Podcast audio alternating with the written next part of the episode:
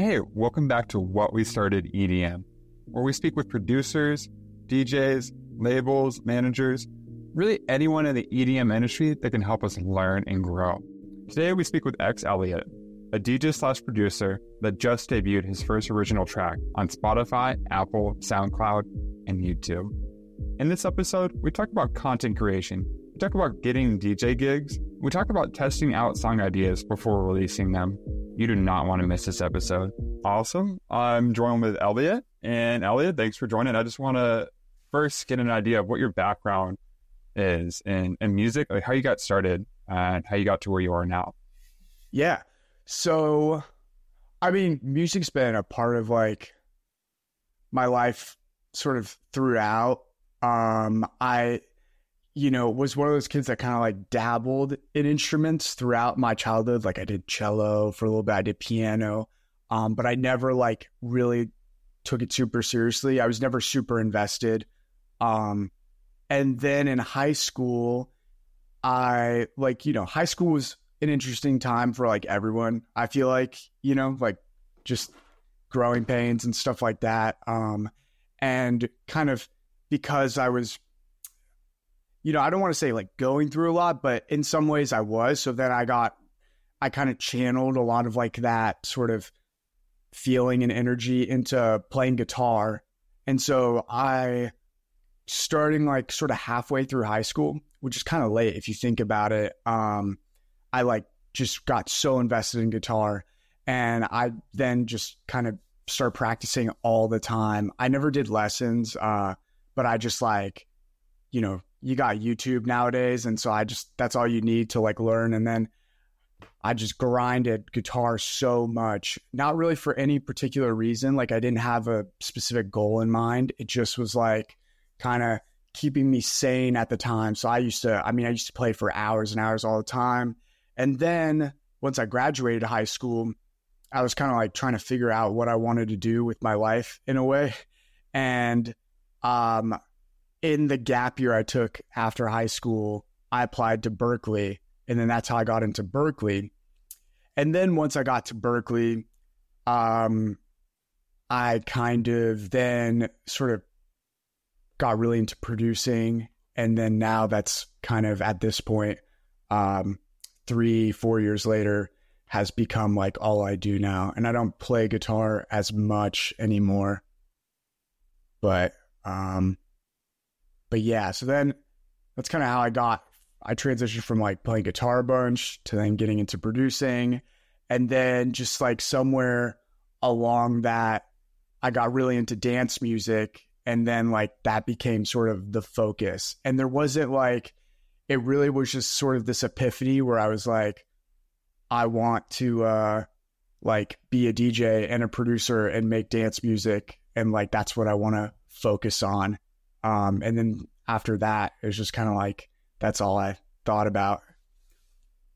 Man, that's exciting. Uh, so you went into Berklee without any experience in producing really at all. Like you were mostly focused on guitar. Yeah, exactly. Um, and it wasn't so.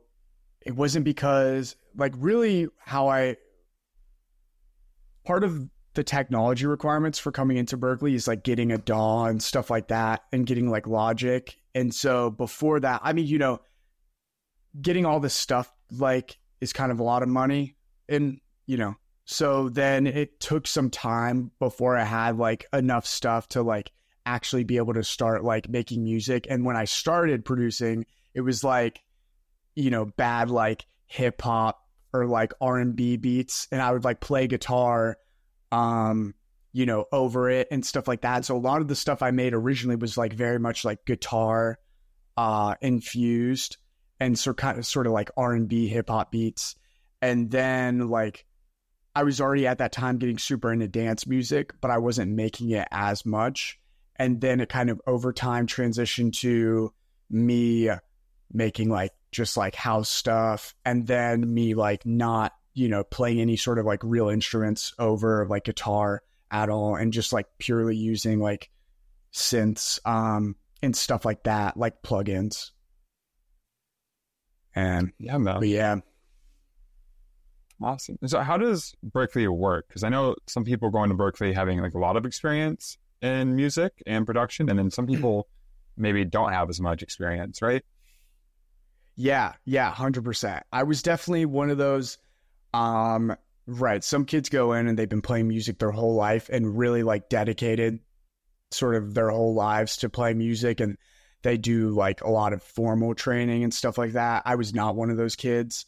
Um, and so like all the stuff I just learned from like the internet, uh, and same with producing too. Like I learned the majority of stuff I know from like YouTube and things like that. Um, and so I just lost my train of thought a little bit. Uh, yeah. So yeah, I was one of those kids that didn't have like the formal training, and then they kind of when you get into Berklee, they place you based on these like a few tests that you take. And how you score on those is where they place you for like your core music classes so like harmony ear training. Um so i placed in like the beginning of all of those.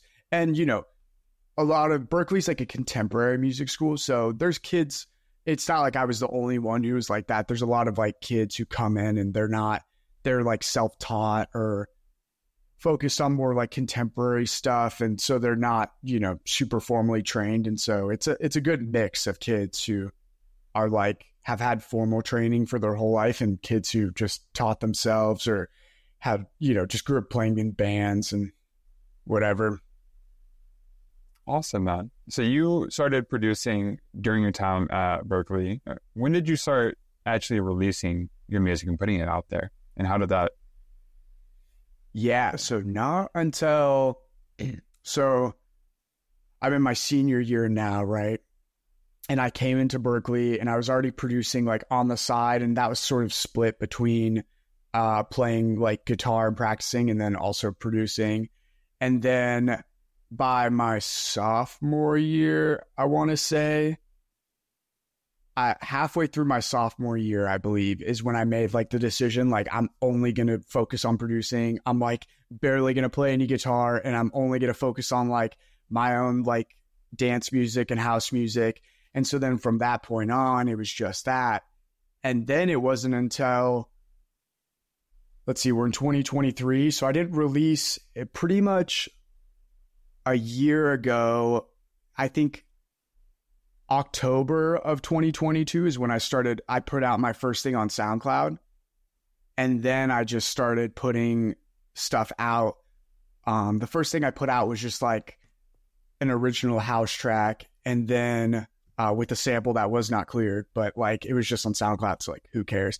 Um, but and then I started putting stuff out pretty consistently, and then also like mixes um, as well, and but the majority of the stuff I put on on SoundCloud was like remixes. Um, and then it wasn't. I didn't release like my first thing on all platforms until August of this year. So like I think it was August 25th is when I put out my first song, um, "Take Me to the Beach," which I really I was waiting for kind of I do a lot of stuff on social media like TikToks and stuff like that. I post like DJ videos. Um and so and then I also post videos of like my own music uh kind of trying to like I use it as a way to sort of test out my unreleased music. Um so I'll just like put it out there and then be like, you know, I think this is cool. Let's see if like everyone else does. And so I was kind of in this period, this whole year, I've just been like doing that over and over again. So like on my TikTok, there's so many songs that like have never come out. And kind of my goal was to just keep putting out ideas like into the world until like something caught, you know what I mean, or stuck with people. And then the song Take Me to the Beach, which is, you know, this just like fun, like house song, tech house song.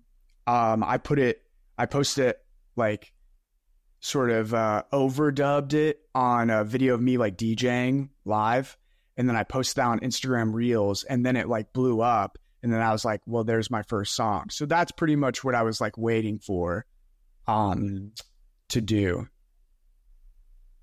Man, and that translated into the song being successful, right? Like getting a lot of plays and, and likes. Yeah, a decent amount. I think it didn't do as many streams as I thought it would be. Um, but it, it still was like a really solid, like, I, I'm very content and happy with like how it's done. It's done really well on SoundCloud. Um, not as well on Spotify, although like, you know, it's still it, it for me putting out it as like my first single, I'm like very happy. That video on Instagram got me like a lot of new followers who are like a you know, fans of like or I hate the word fans, but just like a people who are like enjoyed listening to like my music. It got me a lot of those. So like from that I got like just I really got to develop a sort of like you know starting like base of like supporters that I didn't have before that. Um and like a lot of that translated into streams but also just like social media following and stuff like that. And people who like really engage with the sort of content I put out. Cuz I noticed like a huge sort of like boost after that video went viral and people just like whenever I post snippets on my stories like of people responding to that um like on Instagram, like I'll put like a snippet on my story. And I just noticed this huge boost and like people liking it and stuff like that. And these were all people that found me through that video. Hang on, how many followers did you gain just from that one video blowing up? I think I was at I was at like I think a little over I, I would say like a a little over a thousand, like a thousand four hundred. I was at like nine thousand for like a really long time, and I was like, oh, I'm just gonna be at. So like my other DJ videos that I had posted and stuff had gotten me um to like around nine thousand followers, uh, like on Instagram, and then after that video, now I'm at like ten point nine, and I was like right over. I was just over 9,000. So like almost 2,000. Um, yeah, and those were all people who were like following me just because they liked, you know, the song. Which Your original cool. song, which is crazy. Yeah. Yeah. Cause before that, it was like, you know, when you start posting stuff on social media, no one gives a fuck about like you. You know what I mean? You kind of have to like force people to like like you just by keep continuing to put content out. And then like my DJ videos, because uh, I started like bringing this like you know cheap Amazon tripod I bought and then putting my iPhone on it and just filming me doing like transitions and stuff and like the college bars I would DJ at. And so I started putting those out. Then those started to get some traction. And then I got a decent amount of followers from doing that throughout like this year. And then I started putting out like, you know, snippets of my own music, but people didn't really care that much. And, you know, a lot of it was like not great. Right. And then I started doing that. So then it was really cool when I finally had this video, uh, like, you know, video that I put out with my own song. And then people like really responded to it, um, relatively speaking, which I thought was cool. Yeah, man. And really, you had this theory that you should test your music on social media before putting it out. And then once something hits, then release it and it has a good, probably a better chance of doing well. And it's yeah. kind of like proved that, right? Yeah, exactly. I, I think I you know, I think you should enjoy the music that like you put out. Like it should be something that, you know, you want to put out. But I also think like sort of my philosophy is, especially with dance music, like that's really music for uh the people in many ways. And you should I, I strive to I want to put out stuff that like people want to hear. You know what I mean? So yeah. if I if I I might like something a lot, but if I like try, you know, test it a few times on like TikTok and Instagram, if it doesn't hit, then I'm not going to put it out because it's not like resonating with anyone. So I want to like, so yeah, that was pretty much the goal, right? I'm just going to keep testing stuff over and over again. I mean, there there's so many videos on like my TikTok and Instagram reels of like just sort of snippets of random songs that never like caught, and then this one finally did, and then I was like, well, there we go let's send it. That's so interesting. Yeah. And it's, you never really know what it is about a song that people really like, right? Yeah. Yeah. You know, and I think the one thing is, I had a lot of fun making it. And I think that translated to people enjoying it. You know, it's,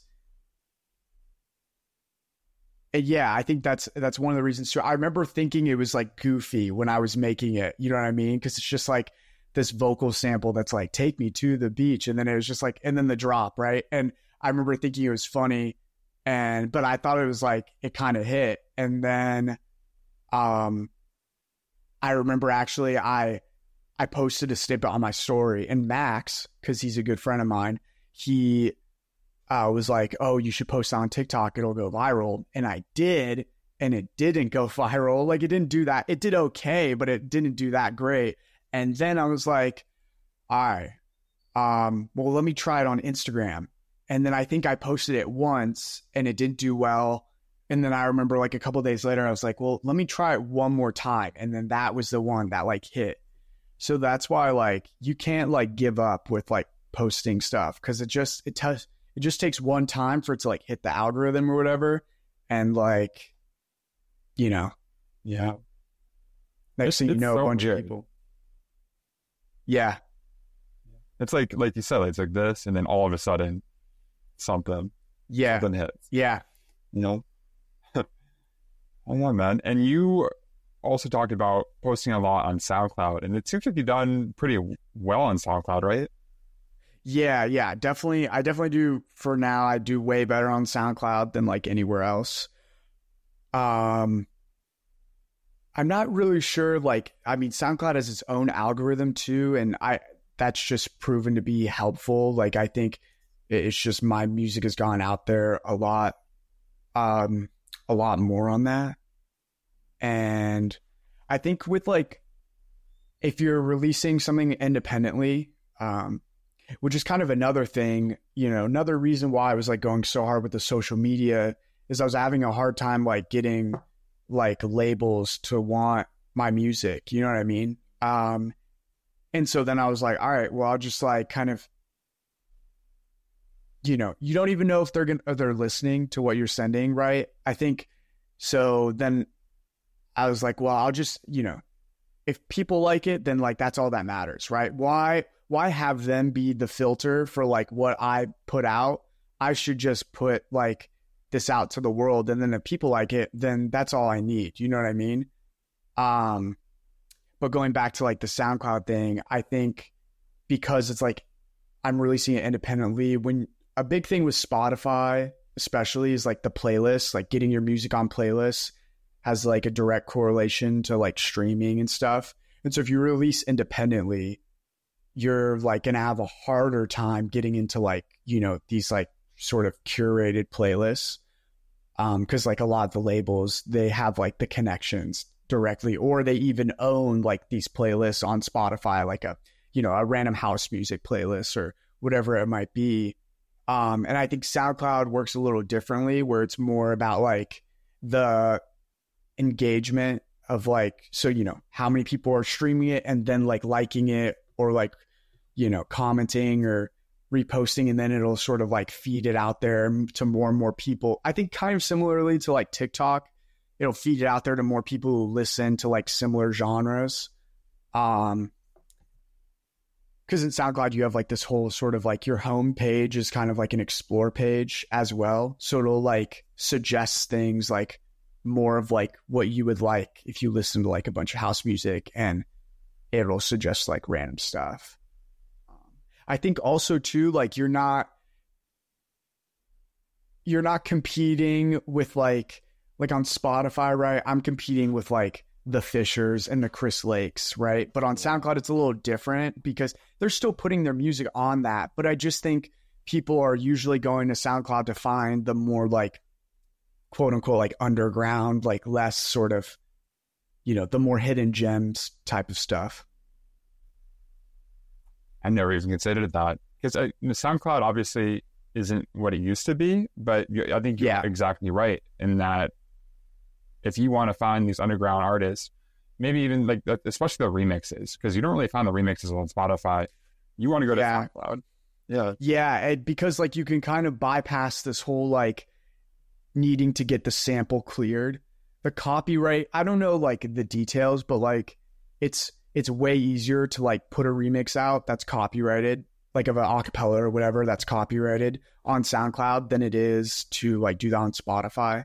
So that's like why you have all these awesome remixes um, that you can find on SoundCloud that you would otherwise never be able to hear because Spotify, Apple Music would just take it down like immediately. Yes.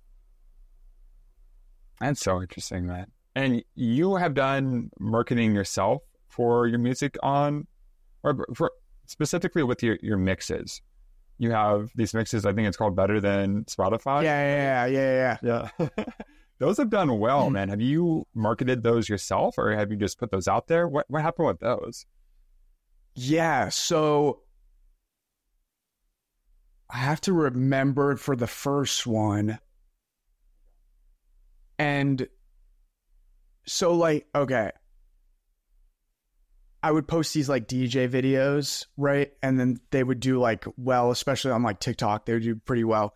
And then I think on some of them, I would be posting like as like the caption, I'd be like, just put out a new mix, like on SoundCloud, go check it out. And so I did stuff like that. And then I think really that just led to it, you know, I did that on a couple of videos, like TikTok videos of mine that really did well. And so I think that got a lot of like eyes on it. And the thing I've noticed with like the mixes is there, you know, because it's all like more like popular songs. So people are a lot more inclined to like engage with it because it's, you know, it's much harder to get someone to engage with like your original music. You know what I mean? It's like, because why would they, you have to, you have to give them the why. Like, why would they listen to that when they can listen to, you know, an established artist? who they already like or they know is going to be good. You know what I mean? So that's it really has to be like a next level um type of thing. But with mixes, it's like, oh, I'm going to the gym. I don't want to like, you know, sh- like keep choosing songs on my own. I just want to like listen to something that's going to flow while I like work out or whatever. They can go to that and they kind of know exactly what they're going to get. Going to hear like these songs in a genre that I like and it's all going to be the best ones. Um, but like to tell you the truth, I don't really know. I remember though, like posting it, doing like a couple TikTok videos saying like, go check out my mix. And then like all of a sudden it just started to like do well. Um, and I think that's why like the TikTok aspect, but it really did like start to catch traction. I remember the first time I did it, I was like, what the? This is so strange. I was not expecting it.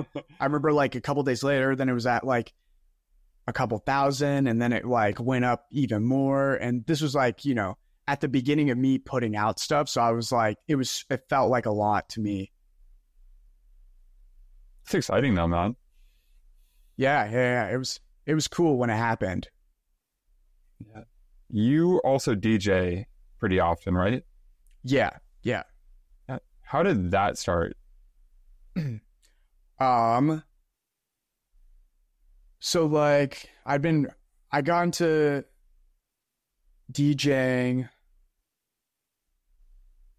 two a little over two years ago. And then like kind of similar time when I was like, oh, I only want to make house music. And then I got like a controller and started practicing, right? And I uh at the time I was 20, so not 21 yet. And I was just like, all right, I'm to set a goal that like when I turn after I turn 21, like I want to start getting gigs. So I want to be good enough so I can start getting gigs.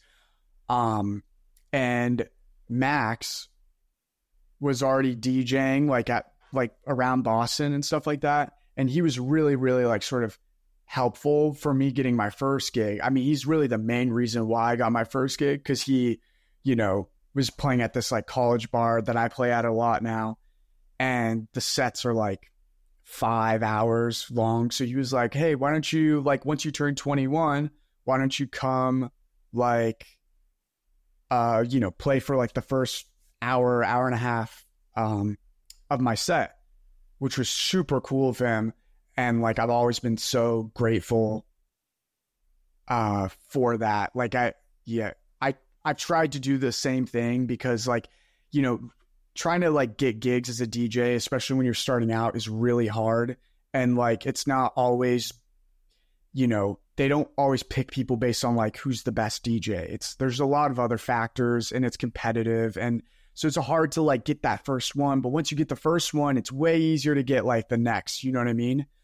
Um it's just getting people to like trust you that you can like do a good job. So then I like once I turned 21, I did the first time and then he was super fucking cool and let me like do that keep doing that for him. So then it became like every time he played at this uh, bar, he would let me play for like the first hour, hour and a half.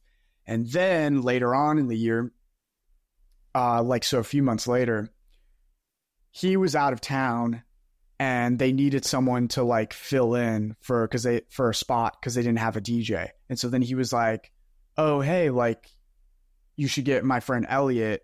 And like at that time, like my, you know, they the promoter kind of knew who I was because like he saw me around because I would like open for Max. So like I think um even if he like didn't exactly remember, like it was a familiar sort of name. And also coming from like Max, he was like, you can like he's played there a few times because I like opened for him, so you can trust him or whatever. So then I got that, and that was like my first gig ever in like April of 2022, I think. March or April of 2022. And then um and then the promoter like really liked me and then he was like, "Do you want more gigs?" And I was like, "Hell yeah, I do." and so then like um we started from there. And then that translated somewhere along the line. I mean, I saw like TikTok was such like a big thing and I was like and you know, a really big influence on me especially when it comes to like social media, is James Hype. Like just the way he does like content and stuff like that has like it's been such a big influence on me. Um, and that's really a huge reason why he's so successful now. So that was just like a big inspiration. So I was like, I need to start like posting TikToks and reels and whatever. And, you know, that started with me, you know, posting like bedroom videos of me DJing, which were kind of like stupid, but you know, like the thing is you're never going to start like posting videos and have it be good. Like your first video is never going to be good, so you might as well just start and then, you know, you build from there. So it started with that. And then at some point I'd like I was like oh, I don't have like money or someone who I can like bring to like really film me, but I could like get a tripod and just film my iPhone. And then that started this whole thing where like as soon as I started doing that and like filming like actual transitions on that, like it those just started to like blow up, right?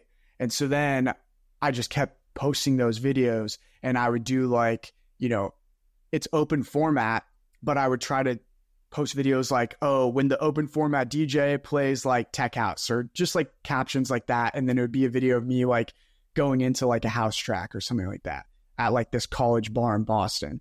Um, so right away that like gets some engagement. And then this guy who kind of worked as like an artist relations, but he was also a good DJ and DJed at this nightclub called Royale in Boston, which brings in a lot of like really big DJs. He saw one of those TikTok videos and was like, "Can you um I'm we're doing like a locals only like DJ show or you know, just like Royale show.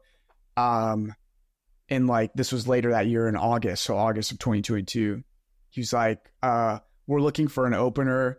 Like, would you be down to do this? Can you bring like this amount of people or whatever? Um, and I was like, hell yeah, you know. And of course, like, you know, he was like, can you bring like 40 to 50 people? And at that time, it was over the summer. Like, no one was like in town. So I was like, yeah, I can. But like on the inside, I was like, no, I fucking can't. like, there's no way I'm, you know, but I, you know, I said yes. It still happened.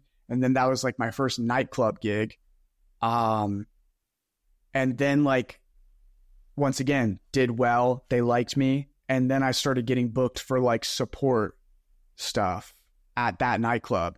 And then I got to open for people like, you know, Sidepiece and then James Hype um, this year and stuff like that. So that kind of uh, that relationship sort of started from there. And a lot of DJs like ask me like I'll get hit up on Instagram and they'll be like, "Oh, like how did you like, you know, get these gigs at like nightclubs? Like, who did you talk to and like whatever? And it's like, I just put myself out there. A lot of DJs focus so much on, I think, like this whole like idea of networking, which is really important, but you can't, I think you run into the risk of like people feeling like you're like forcing yourself onto them. Like, oh, like I can DJ for you. Like, let me DJ for you when you're like talking to them. It's, it's easy to come off that way. You know what I mean? But like, I always say just put yourself out there on social media and then like, you know, it will come. If you're putting out like content that is, you know, good and people can see like, you know, skill level and stuff like that, like those gigs will come. It's such a powerful tool to like, you know, build a sort of, you know, career, whatever that means for you, right? Um, through that. Yeah, man. So really, you feel like if you had not been putting content out there, you never would have gotten these huge opportunities to open up these nightclubs for James Hype, yeah. you were referring to in the first place. Yeah, exactly. No, 100%. I mean, the first, like, you know, like I said, the college bar gig, I owe a lot to Max. Like, that's how I started there. But then after that, every gig I got after that at nightclubs and stuff like that, all from the videos I posted on social media. It wasn't like I, you know, found like the promoter and texted them and was like, "Hey, let me play." Um and that's what I mean like it's it's they're going to be less receptive to that DM like, "Hey, let me play. You should let me play." Cuz then they're going to be like, "Well, you know, why should I?" But then when you just put yourself out there, then it kind of when they come to you, it's because they want you to play. You know what I mean?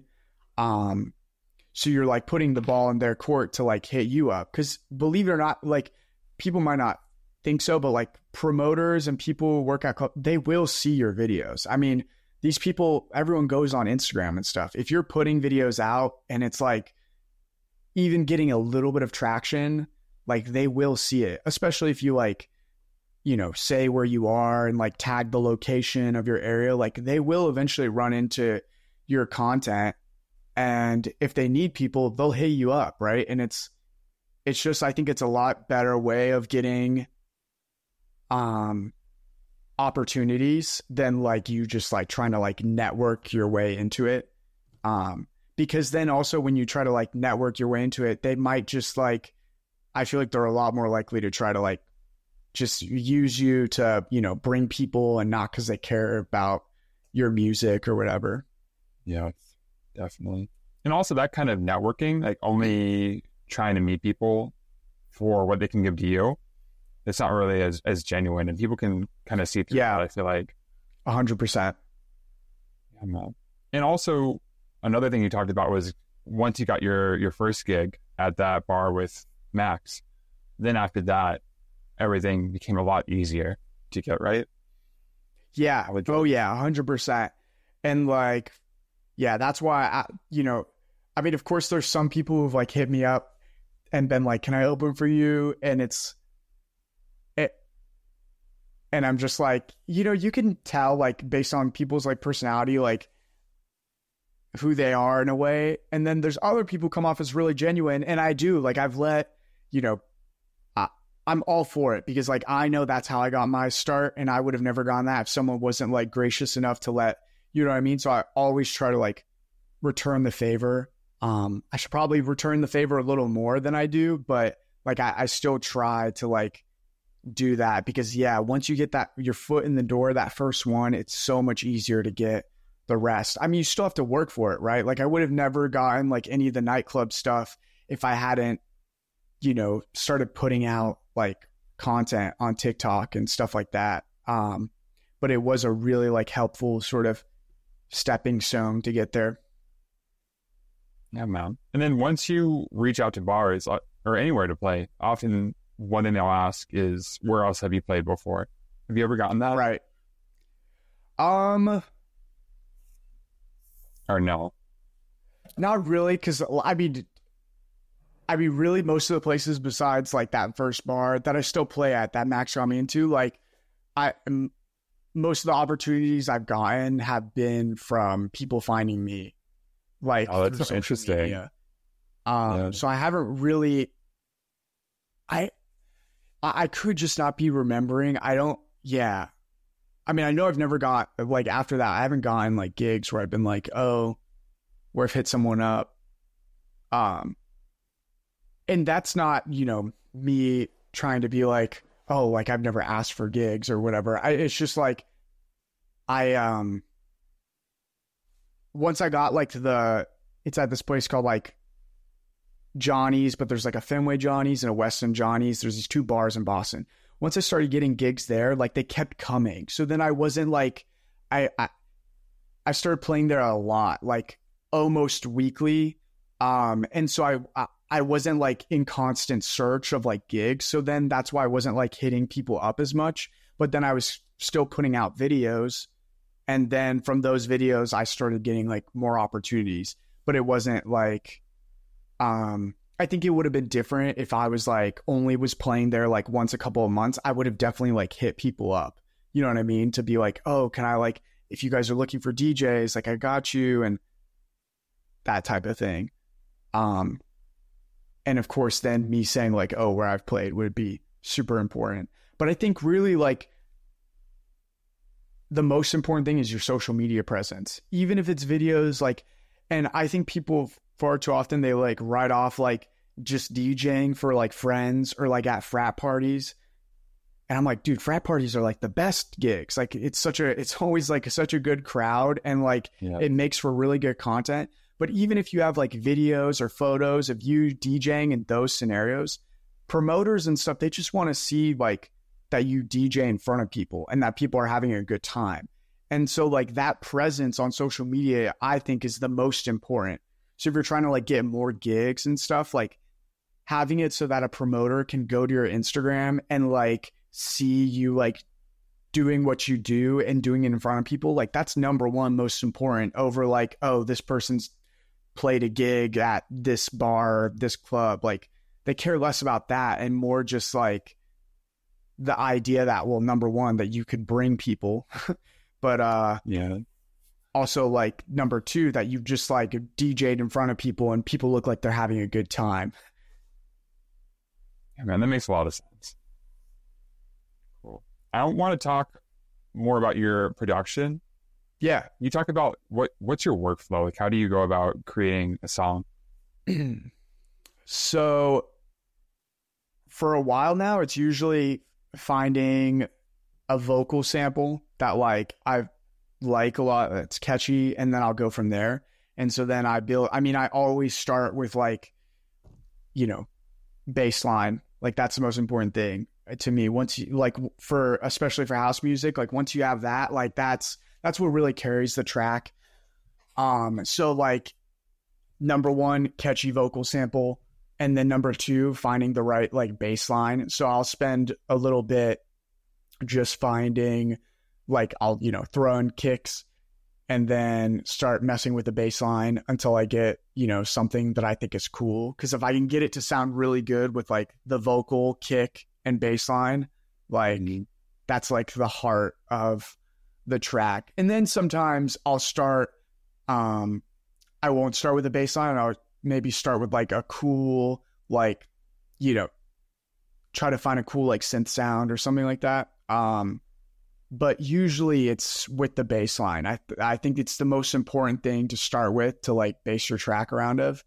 And then from there I can like try to mess with cool like synth sounds um and stuff like that. It gives you a really good foundation to like build around um because otherwise sometimes when i'm starting with like you know a cool synth or whatever i my track will just like lack the foundation in the beginning and then i will kind of like not am not sure what direction i want to go then and so by starting with just like baseline and stuff like that i can really like develop a direction Yeah. And with the baseline, do you typically map out the entire track with the baseline. Like drop and everything and chorus? So I'll usually start from like the drop, right? So then I'll just get like a good Um, and especially with like tech house, like the bass line is like ostinato, like it's repetitive. It just, you know, the same, it'll be like the same sort of like, you know, one measure, two measure bass line, and it repeats the whole song. Um, so usually I'll like kind of start with the drop, get the bass line down in like, you know, like eight bars, 16 bars, and then I'll add in more drums, and then I'll start adding in like synths and stuff like that. Um, and then I'll kind of build. I usually build like backwards, so I'll start with the drop, and then I'll after I like get the drop to a place that I think is like cool sounding, I'll then go backwards to the build and I'll like try to figure out a cool build to get into the drop. And then I kind of move sort of in both directions. So I'll continue building like the rest of the track. Then then I'll also go backwards to, you know, make some sort of like intro or verse to get into like the build and the drop. How, how many tracks, like how many different instruments and samples are you using for one track? Does that make sense? What I'm asking? Yeah, yeah, yeah. It depends. It really depends. Um, you know, I don't think I've ever gone. Yeah. For the most part, I think I stay in like the 40 to 60 range once when it's all said and done. Um, usually, you know, if I'm working on a song with a lot of vocal tracks, that's what kind of makes it, you know, up, you know, have a lot more tracks than it would be. Yeah. Um, but yeah, I would say for the most part, like 40 to 60 tracks in total with stuff. And that's including like, you know, all your effects tracks, your drums, your synths, uh, return tracks, like all the other sort of additive stuff. Yeah. And there's always so much going on that comes together. Yeah, yeah, exactly. Crazy. And where do you find your vocal samples? Do you use Splice or, or something Yeah, else? yeah, Splice a lot. Um Splice is cool. I spend a lot of time. You know, it's it's honestly amazing how many big dance tracks are from Splice. Uh like, you know, it's becoming more and more known now that there's like a decent amount, but then like cuz I've spent like I spend like hours in the trenches of Splice trying to find like the perfect perfect vocal sample. Um and like I found I've found so many like number one songs like from like Splice that start as Splice samples. It's actually insane how many. Um, but yeah, I try.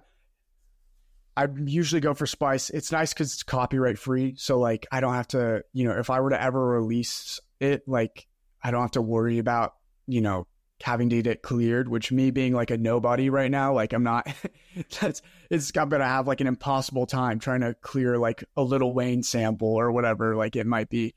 Um, but yeah, and then I try to, you know, with Splice, I really try to find samples from genres that like people wouldn't necessarily think about for like a house song. So I, I try to, I, I try to look at like different, pull from different styles. So vocals from different styles instead of just like, cause you know, you can go on Splice and just like look up like house vocals, but it can be easy. Sometimes you can find stuff that's really cool but it's easy for it to sound kind of corny and cheesy because it, it a lot of those samples are sort of like built off of like songs that have already you know like classic house songs so it'll it'll it'll just be like oh i've already heard this so i'll like try to like look at different genres on splice and vocal samples from that to try to like find something that's like cool and like you know just different than what i've heard before As Take Me to the Beach, was that sample from Splice as well? Yeah, yeah, yeah. And that was crazy. actually that was from like an actual like house sample pack. Like some like by bass house sample pack. Um and it's like it, it's not the beginning. It's like it was this whole sort of sample and the take me to the beach bar is like the middle of it. And then I like extracted that out. And then there's another part from that sample pack that's like the um this other sort of uh hook that's in the track that comes in like later on. spend all your money on me. Exactly. Yeah. Yeah. Yeah. yeah. yeah, man. Awesome. I, I also noticed that. Oh, go ahead. No, I was just gonna say it's funny because that like sometimes when you're making stuff, like it all just like comes together like perfectly. So like the video had blown up, right? For Take Me to the Beach. You know, relatively speaking, it blown up. Um and I like but the track wasn't done. So then as soon as it did well, I was like, fuck, I need to finish this and put it out because people actually like a song of mine. And I was like I was missing some elements and I was like, well, let me check if like there's other vocals that will work um for like the track. And then I just found that it was another vocal in the sample pack and I was like, this is perfect. But it was like it was just luck. Like ha- you know what I mean? I could have just been so screwed and not have been able to find like another sort of catchy sample that fit with like the song, but That's tight. Yeah, sometimes songs or even the, the your best songs just come together so easily and so naturally and so quickly, right? Yeah, yeah, yeah, a hundred percent. And a lot of that is like somewhat out of your control. Like it- you know, sometimes you just might happen to find the right, you know, synth for sound. You know what I mean? You or you like, if you design, um, you know, like your own synth and Serum, like you just. It's not always that like everything comes together, right? So when it does, then it's like cool because you know sometimes you might just be like oh let me reach for that like that might be a cool sound over this and 99% of the times it's not you know what i mean it ends up just being like mid right but then the time that it does then it just like it all comes together Yeah, that's the best feeling. yeah yeah it is but it like you know doesn't unfortunately it doesn't happen that much No, but it goes back to like you just got to keep trying stuff, uh, and eventually stuff is going to work. Yeah, a hundred percent. And I think one thing that like made me feel so much better is, um, Chris Lake is like, I mean, he's such a big idol of mine, um, for production. Like, he- he's been huge, and he has a bunch of Twitch streams on YouTube, and just like, it really sort of changed the outlook for me because. You know, earlier on in producing, I would always like sit down and be like, all right, I gotta make like a fucking banger. You know what I mean? Like, and I would just that's like the lens that I looked at it from. And then I started watching his streams and he was just going in and it was so like he was just so like in the pocket and loose and like what I mean is just like he just let it flow. He wasn't there was no expectation that what he was going to make was going to be like good or amazing. He just kind of like I'm going to try this, then I'll try that. Oh, this is cool. Let me like mess with that. And you know, 99% of the stuff like is not going to be release worthy, right? Like most of the stuff you make is going to sit on your computer forever. And it's like, you know, the few that you're like, oh, this is like good enough to put out um or whatever. So then when I had that realization, like it it really changed the way I like viewed making music. And so just like going in and just having fun with it and not being like, oh, I need to make like the best song I've ever made right now. Cause when you look at when you think that way, like making music, like it's just such a um, it's such a narrow sort of way to think about it, and then you end up not being like as creative as you can be. It can almost be like detrimental to Yeah, hundred creating good music. Yeah, Yeah, but it's hard because you do want to make like you want the next thing you make to be like something you could put out or like you know what I mean. That would be like a hit or whatever. But of course. fortunately that's just not how it works you know but that's why you gotta love like the process Yeah, you can't force it. yeah exactly It comes. Uh, and it is really cool to see that even like the top of the top, like Chris Lake, experiences the same thing, and it's it's just really part of what it takes to make good music. yeah oh yeah i like anyone who feels like uh whenever you're frustrated like i always watch those streams like of him because it just it's like, oh no, everyone goes through this. You know what I mean? Like not everyone goes through periods where they're like, fuck, like I'm really not making like good music. You know what I mean? Like that's just it's part of the process. Um, and you have to let yourself sort of be okay with like being creative, trying new things, and being okay with like the idea not sounding good. You know what I mean? Yeah, man.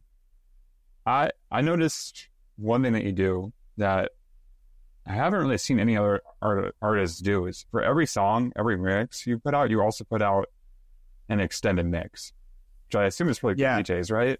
Yeah, exactly. Yep. And so that's just like um on SoundCloud, like you can do this thing called uh Hypeddit and it's like a download gate thing. And I didn't start doing until like a couple remixes in. Um but it's just like it's a gate. You set it up so like people can go to your SoundCloud and then it'll say like download and then you click on that. But then in order for them to download it, um they have to like follow you on Instagram or follow you on SoundCloud or like the like track on SoundCloud and stuff like that. Um and so like those extended mixes are just like yeah, like for the DJs. Um I feel like a lot of my remixes are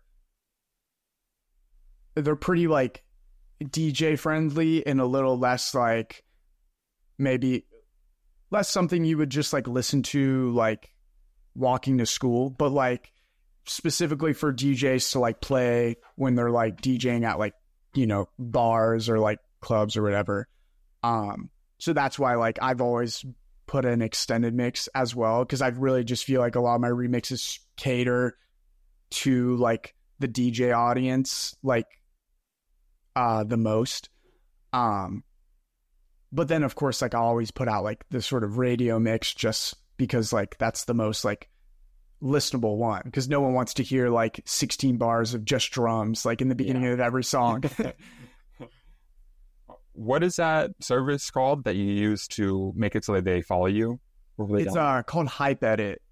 Hype edit. So yeah, and it's all like one word. So like H Y P E D D I T. Yeah. Awesome. I've seen that before, but I never even considered using it. I think that's a really smart idea.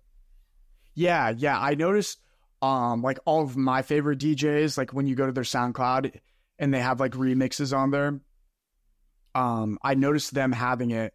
And so you pay like a monthly fee or something for it to do it, but it, it's really helpful because it's a really good way to create engagement with your music. Um, because you can like enable download on SoundCloud. So then people can just download it off of there. Um, but when you do like it through Hypeddit, then it like forces them to like follow you and do the stuff if you want the remix. Um, if you want to download the remix, so it's it's just a good way to like you know continue building. Yeah, man. I think it makes a lot of sense. Cool. I learned a lot, man. I want to know, like, 2023, it seems like it's been a pretty big year for you and your artist project, right? Like, what has happened this year for you? Yeah, I mean, I did like in the beginning, like in March, St. Patrick's Day, which is in March. Yeah, like the end of March or middle of March. That was like my first ever support gig for Sidepiece. So like, I went from that, and then I did James Hype. Uh, oh, like sort of on Cinco de Mayo, so like a month and a half after that. Um, and those were like my first two like support like for like you know a headliner gigs ever. Yeah. So that was really cool. Released my first song, um, which was a goal of mine for 2023. Um, and like I also had a goal like at the beginning of the year. I mean, I hate New Year's resolutions, but it was kind of like that to just like put out a song that gets over 10,000 streams. And that was my goal for like this year. And like I did that, which was cool for me. I'm like, uh, I mean, sort of like my SoundCloud stuff, but then also like would take me to the beach and stuff like that. Um, Yeah. I wanted to find like a goal that was like, you know, obtainable, but also like, you know, pushed me. And of course, 10,000 is like not a lot, but for me starting out, um, it felt like it would be a good accomplishment. Um, and yeah, and then I mean, looking forward, I'm trying to get some stuff on labels, which I'm in the works with one song now that might, so that would be cool. Um, and that it's this collaboration with this other DJ. Um, and if that comes out, that could be a, it would be a pretty big thing for my career, just because it would be like the first label release, like on a, some of the, I mean, some of the ones that are looking at are the bigger, like uh, house, like in EDM labels. Um, so that'd be really cool. So fingers crossed, we'll see what happens with that. Um, but yeah, mainly good. And then I did my first, uh, like sort of out of town gig this past weekend, which was super cool. Like I went to Houston, um, on Saturday. So that was a cool, it was an interesting experience. I mean, it wasn't like, it wasn't like underwhelming, but it's not like I went there and it was like sold out crowd and it was crazy. It was just like Yeah. it was a vibe and it was it was cool and it was like a good first experience um for that kind of thing. So yeah, I'm I'm happy. It's always hard because like you always look at uh you always want to be doing more, right? You look at other people and you're like, "Oh, I wish I was doing that and that and that." Yeah. And then you get so caught up and then it's nice to like look back be like no dude like think about where you were in january. Like you weren't like you hadn't done any of this stuff. Like none of these things were out. So it's always good to be like nah you're still like you're doing okay. Even Yeah, though i'm man. always like telling myself like oh like i'm nowhere. I need to be. You got to always appreciate how far you've come, even if you, Yeah. I mean, even if you're not like where everyone else potentially is. Yeah. right exactly And then A, a year from now, where are you hoping to be? I know you said you wanted to get a song out on a label. Is there anything else, like any other specific goals? Yeah, I think to uh, to really start to like get more of a a touring thing happening. With that's like my next big goal to like try to to really start like doing like um multiple shows that are like in sort of like other markets so like out of you know um trying to get something like that going uh, I think my next big goal now is to get over a hundred thousand streams on like an original uh, Oh, yeah. release uh, for that.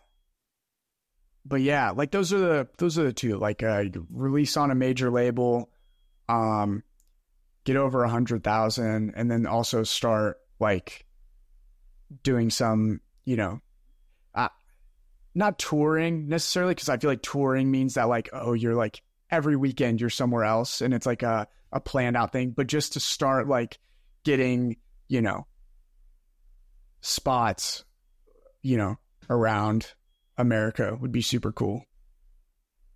Yeah, man. Thanks again, Eliot, for coming on here. I learned learned so much actually just from this one hour conversation.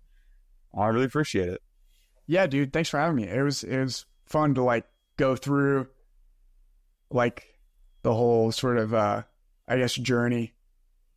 And Yeah, I enjoy talking about it. So yeah.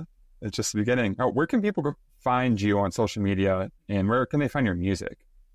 Yeah, so um X Eliot, X and then E L I O T. Uh to find me anywhere like SoundCloud, Spotify, um, or any other platforms. And then for Instagram and TikTok, my handle is uh X Eliot Music. So yeah, you can find me there. Awesome, man. There's a space between the X and the Eliot.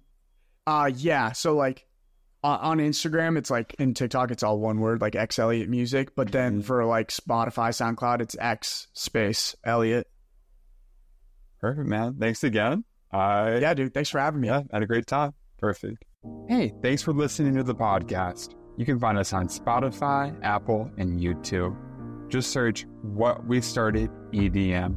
If you would like to reach out to us, shoot us a DM on Instagram. It's at whatwestarted.edm. Thanks again. Catch you next time.